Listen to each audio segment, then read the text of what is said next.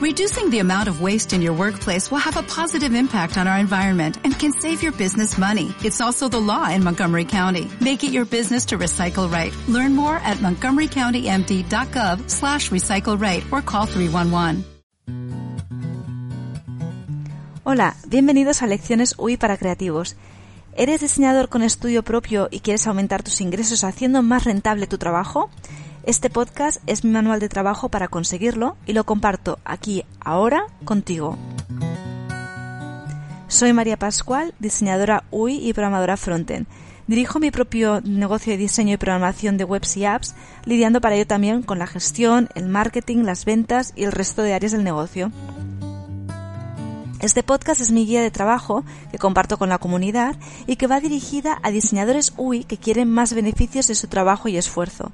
Estos beneficios pueden ser en forma de dinero, pero también en forma de tiempo, en reducir quebraderos de cabeza, etc. Y para esto hablaré siempre de la forma más amena, próxima y útil para ti, con el objetivo de que te sea más fácil y viable descubrir cómo rentabilizar más tu estudio de diseño, tus proyectos, y por tanto aumentar tus beneficios y reducir tus frustraciones para conseguirlo.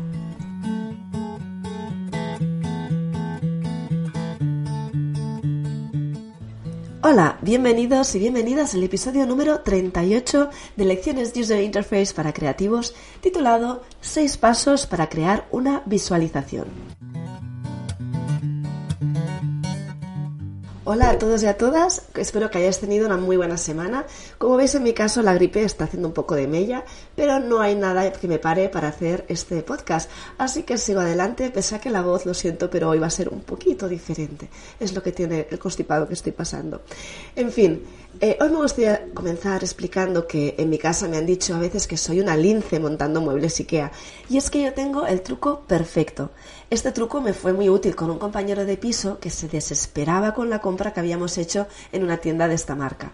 Lo recuerdo perfectamente. Se puso delante de las cajas, empezó a abrirlas y se quedó petrificado. No veía ni por dónde empezar. Así que yo saqué mi truco. Lo primero de todo, nada de abrirlo y sacarlo todo. Ahí lo frené antes de que creara el caos absoluto e imparable. Y lo segundo, que es la clave de mi truco, es el manual de instrucciones. Parece simple, pero hay tantas personas que se niegan a seguirlo, es como que es una cuestión de ego, de no me va a decir un papel a mí lo que tengo que hacer. Así que intentan descubrirlo él solos. La cosa es que ese manual tenía una infografía simple y clara donde indicaba cada paso del proceso. No había que romperse la cabeza. Pero mi compañero seguía revelándose e intentaba adivinar solo el siguiente paso. Yo recuerdo que pensaba, ¿y por qué no miras el manual que el mismo diseñador que pensó el mueble ha hecho en vez de intentar descubrirlo tú solo? Me sonaba un poco a intentar reinventar la rueda. En fin, por suerte, cuando creamos infografías y visualizaciones, ya hay procesos creados y compartidos. Por ejemplo, vamos a hablar de uno que consiste en siete pasos, que son muy sencillos de seguir. Así que vamos a hacerlo fácil y sin reinventar procesos que ya existen. ¿Empezamos? Para hablar del tema de hoy, he dividido el episodio en tres partes. En la primera parte hablaremos del proceso de creación de infografía, de estos seis pasos que vamos a ver. Luego también hablaremos del caso en el que tengamos fuentes preestablecidas.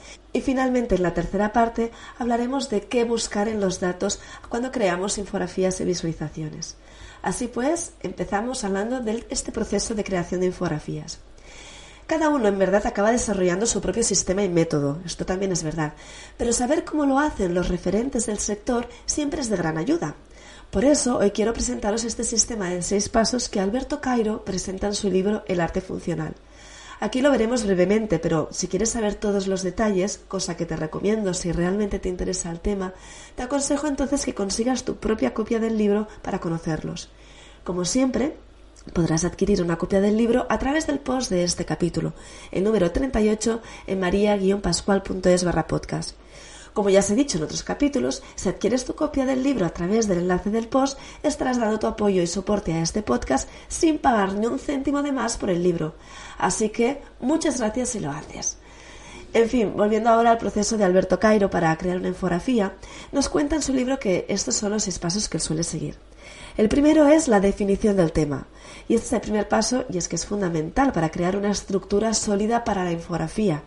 Para ello, este paso se trata de identificar el tema que queremos tratar en la infografía.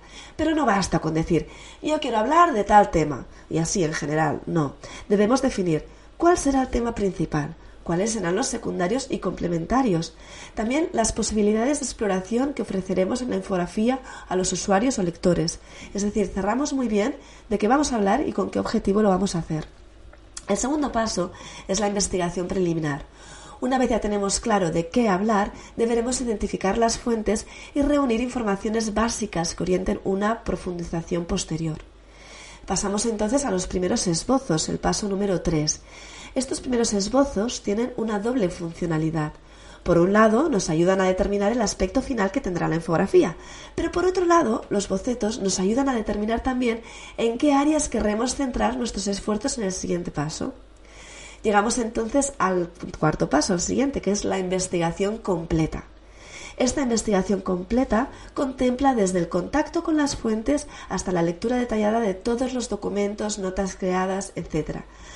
Para hacerlo, se reúne todo el material en bruto recopilado, se organiza y se le da una estructura jerárquica para poder identificar qué es primario y qué es secundario. Llegamos entonces al quinto paso, donde ya hacemos los esbozos detallados. Serán esbozos tanto creados a mano como en ordenador. Con estos esbozos ya bien detallados, llegamos entonces eh, al siguiente paso, a la creación del gráfico. En este último paso es cuando el proceso culmina creando ya la infografía final, con toda la información recopilada, seleccionada y basada en los esbozos que hemos creado en el paso anterior. En el libro El arte funcional, Alberto Cairo acompaña estos pasos de ejemplos suyos reales en los cuales explica las dificultades que encontraron en algunos puntos del proceso a la hora de hacer algunas infografías y cómo superaron esas dificultades. Este proceso descrito por Alberto Cairo es un proceso que encaja perfectamente en el escenario de las infografías periodísticas. Se trata del escenario en el que uno busca o sabe de un tema que puede interesar a la audiencia y a partir de ahí empieza con todo el proceso para guiar a la audiencia a unas conclusiones. Sin embargo, no siempre tiene por qué ser así. ¿Recuerdas que hay un caso en el que esas conclusiones finales no son cerradas de manera que el final no está en tus manos? Como recordarás, en el caso de una infografía, seguía al usuario o el lector a unas conclusiones. Podemos decir que en este caso, pues, la historia está completamente definida por el autor de la infografía, desde el punto de partida hasta el, desenlace final. En el caso de una visualización que no pertenece a una infografía, la cosa es diferente, porque las conclusiones, como recordarás, se dejan en manos del usuario o lector. Por tanto, dos lectores pueden llegar a crear un desenlace diferente a partir de una misma visualización. Por tanto, una buena infografía o visualización, sea del tipo que sea, ayuda al usuario o lector a ver qué tienen que decir unos datos en concreto. En otras palabras, a ver la historia de esos datos, como ya hemos dicho en otras ocasiones. Así pues, es importante que te asegures que das unas conclusiones claras en una infografía y en una visualización que los usuarios pueden llegar a sus propias conclusiones tenga niveles de profundidad suficiente, no sé que no se queden lagunas, etcétera. Por tanto, tenemos el proceso de Alberto Cairo en seis pasos para crear una infografía. Y en el caso que queramos hacer una visualización, tendremos en cuenta durante todo ese proceso que no queremos llegar a unas conclusiones cerradas, sino dar al usuario las herramientas necesarias a partir de los datos para que pueda extraer conclusiones. Vamos a ver ahora la segunda parte de este podcast, el caso de las fuentes preestablecidas. Y es que existe otro caso en el que el proceso puede ser un poco diferente. En el caso de los espacios que hemos visto antes, es el escenario de que un periodista o un diseñador o un grupo de un equipo de trabajo quieren hablar sobre un tema y empiezan pues todo el sistema, todo el proceso de buscar la información, etcétera. Pero puede ser que el escenario sea diferente y que se te dé una base de datos o un dataset y que tengas que crear la infografía visualización a partir de ese de ese dataset. Por ejemplo, sería el caso de un cliente que te dijera que hicieras una visualización o infografía a partir de unos datos de su empresa recogidos por ellos mismos los últimos cinco años. En este caso, lo explicado por Julie Steele y Noah Elinsky en su libro Beautiful Visualization puede ayudarnos. Como siempre, podrás adquirir una copia del libro a través del episodio 38 en maria-pascual.es barra podcast. Veamos cómo funciona este caso eh, diferente. En este caso empezaremos por las tareas de datos, organizando primero los datos. Es decir, lo primero será conocer a fondo los datos para ver qué nos están diciendo. Una forma de hacerlo es acceder a los datasets para ver qué tipo de información contienen exactamente. Y una manera de poder hacerlo es conseguir los datos en formato Excel o hoja de datos de Google y ver las cabeceras de las tablas. Luego puedes agrupar por contenido para ver si aparece información interesante. Sé que para muchos diseñadores esta tarea puede ser muy pesada y que los Excel les crean incluso alergia. Aquí tienes dos opciones.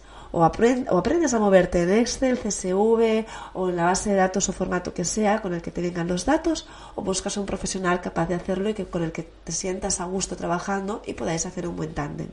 Si te fijas, aquí ya hemos visto, ya tenemos la diferencia fundamental porque no nos servía el caso de los seis pasos. Y es que en los seis pasos somos nosotros quienes indagamos y quienes decimos, yo quiero hablar sobre este tema. Es como, voy a hacer un artículo sobre tal cosa. En cambio aquí nos viene ya unos datos dados y no podemos decidir nosotros de qué vamos a hablar. Tenemos que conocerlos bien. Por eso empezamos haciendo este análisis inicial de datos. Pasamos entonces al siguiente paso, que es la formulación de la pregunta. En este momento del proceso deberíamos tener una idea clara de qué queremos hacer a partir de los datos que tenemos y formular una pregunta sólida para la visualización o la infografía. Puede ser que al formular la pregunta nos encontremos que necesitamos información adicional. Por ejemplo, en el libro Beautiful Visualization exponen el caso de la creación de una visualización sobre el Cash for Clunkers programa, que era un programa de 3.000 millones de dólares creado por los Estados Unidos para proporcionar incentivos económicos a los residentes de Estados Unidos para cambiar el vehículo por uno más eficiente en el uso de combustible. La pregunta que se hace el autor después de analizar los datos es ¿qué proporción de vehículos fueron comprados de fabricantes de qué países? O sea, que él quería saber los fabricantes de, qué países eh, eran los fabricantes que se habían comprado los vehículos y así saber cuál era el país que más se había como beneficiado al final de esas compras, ¿no? Saber qué país tenía más fabricantes que habían vendido eh, coches dentro de ese programa pero los datos originales del dataset solo contenían el fabricante. Así pues, había que buscar información adicional sobre estos fabricantes, por lo que se buscó y creó una tabla adicional en Excel que guardaba el nombre del fabricante y el país al cual pertenecía. Así que, como puedes ver, a veces esta búsqueda de información, adicional no tiene por qué ser una cosa muy compleja. Lo que sí que demuestra es que aunque te den los datos, a veces hay que complementarlos para poder cerrar la pregunta. Con los datos finales tendrás que agruparlos, analizarlos para ver cómo los quieres mostrar de cara a transmitir las conclusiones de la infografía o para permitir al usuario investigar para obtener las suyas propias en el caso de la visualización. El siguiente caso es la aplicación de la presentación visual. En este momento ya deberíamos tener todos los datos exactamente en el formato deseado para poder transmitir el mensaje. Ahora se trata de escoger la presentación adecuada de esos datos queremos gráficos de barras, pie charts, a lo mejor no nos sirven los, los gráficos tradicionales y tenemos que buscar alternativas. Tendremos que decidirlo entonces. En el caso de utilizar gráficos basados en área y círculos, es importante recordar que hay que tener especial atención para tener en cuenta que lo que estamos variando es el área y no el diámetro o el radio. Este es uno de los errores más comunes precisamente a la hora de crear infografías dibujadas de forma manual. Escalar un círculo incrementando linealmente su radio o diámetro resultará en una medida incorrecta que no debemos utilizar. Llegamos al siguiente paso en el cual ya vamos a, visualizarlo, a hacerlo ya mm, gráficamente. En esta fase es cuando nos movemos ya al programa de diseño que utilicemos para diseñar la infografía visualización. Si es estática, la creamos en este programa y la publicamos donde deseemos. Si es dinámica, el siguiente paso en la construcción de esa infografía o visualización será programarla para crearla de manera que cumpla con el diseño que hemos creado y muestre los datos de forma correcta. Por cierto, en el caso de ser una infografía o una visualización estática, un truco muy útil para los gráficos es tomar el dato más grande y escalarlo de manera que quepa cómodamente en la infografía o en el lugar donde se mostrará, ya sea papel o pantalla. Y una vez tenemos este dato visualmente en, el gráfico, podemos poner el resto escalados proporcionalmente. De esta manera aseguramos que no nos vamos a encontrar de repente con ningún elemento que sea demasiado grande como para mostrarlo de forma elegante y correcta. Esto es como cuando, por ejemplo, tienes que crear una app en la que se van a mostrar pagos y en el móvil tienes pues lo típico, el nombre y al lado el pago.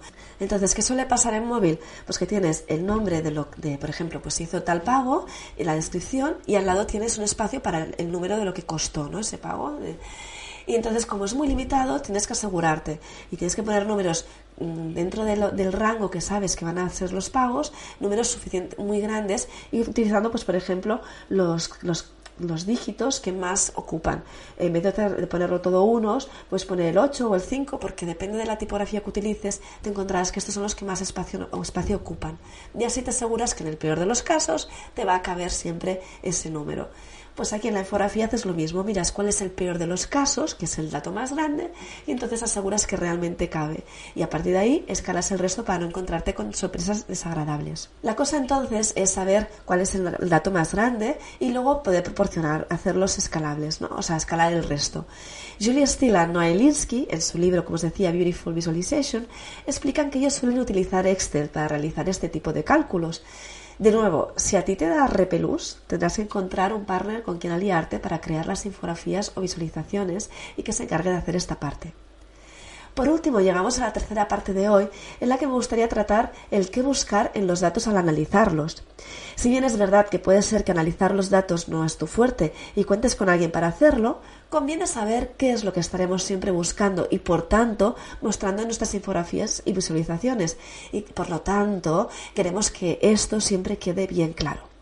Lo que buscamos son básicamente una de estas dos cosas, o las dos, dependiendo de la infografía o visualización. La primera de ellas es los patrones. Se trata de encontrar si la respuesta a la pregunta que queremos responder tiene algún tipo de patrón temporal, en grupos demográficos, personas o cosas.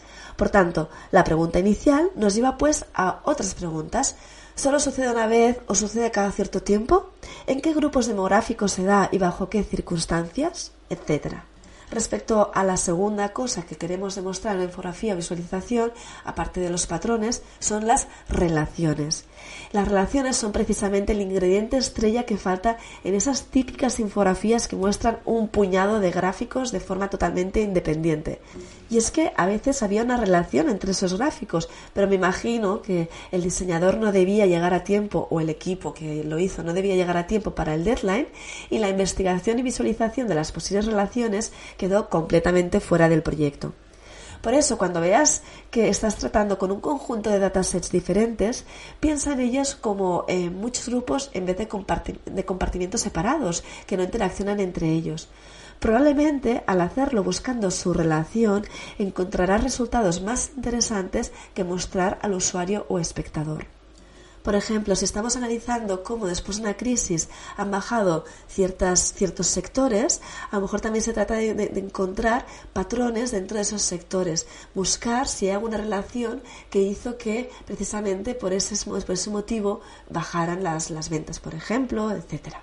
En vez de simplemente escupir datos visualmente diciendo, pues este sector bajo tal, y este otro sector bajo tal, y este otro sector bajo tal. Porque a lo mejor resulta que, que dos de esos tres, de esos tres sectores se eh, tenían una relación directa entre ellos, y por eso tiene sentido que bajaran de esa manera. Bien, llegamos al final del episodio de hoy.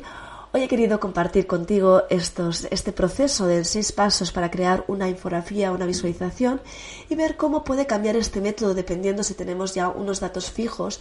Y no es el caso de que queremos hablar de un tema en concreto, sino que nos dan ya un dataset y tenemos que extraer qué tema lleva dentro ese conjunto de datos. Y luego también hemos visto que siempre al hacer el, análisis, o si no lo hacemos, al, visualizar, al mostrar gráficamente la información, deberemos mostrar patrones y relaciones, porque son realmente la riqueza de las infografías y las visualizaciones, y no simplemente escupir datos porque sí, de forma gráfica, elegante o bonita. En fin, espero que hayas disfrutado y lo puedas poner todo, eh, todo lo que hemos hablado hoy en práctica muy pronto. Y ahora solo decirte que muchas gracias por escucharme. Si te ha gustado y te ha parecido interesante este podcast, puedes suscribirte a mi newsletter en maria-pascual.es para no perderte los próximos capítulos y poder acceder a los materiales exclusivos para los suscriptores. Si te ha gustado, también puedes compartirlo en tus redes sociales para ayudar así a otros diseñadores facilitándoles el trabajo cuando quieran hacer visualizaciones e infografías. Y con esto me despido, te espero en el episodio de la semana que viene con más conceptos, herramientas y metodologías para negocios User Interface y Data Visualization que te ayuden cada vez a empoderarte más y más y llegar más y más lejos.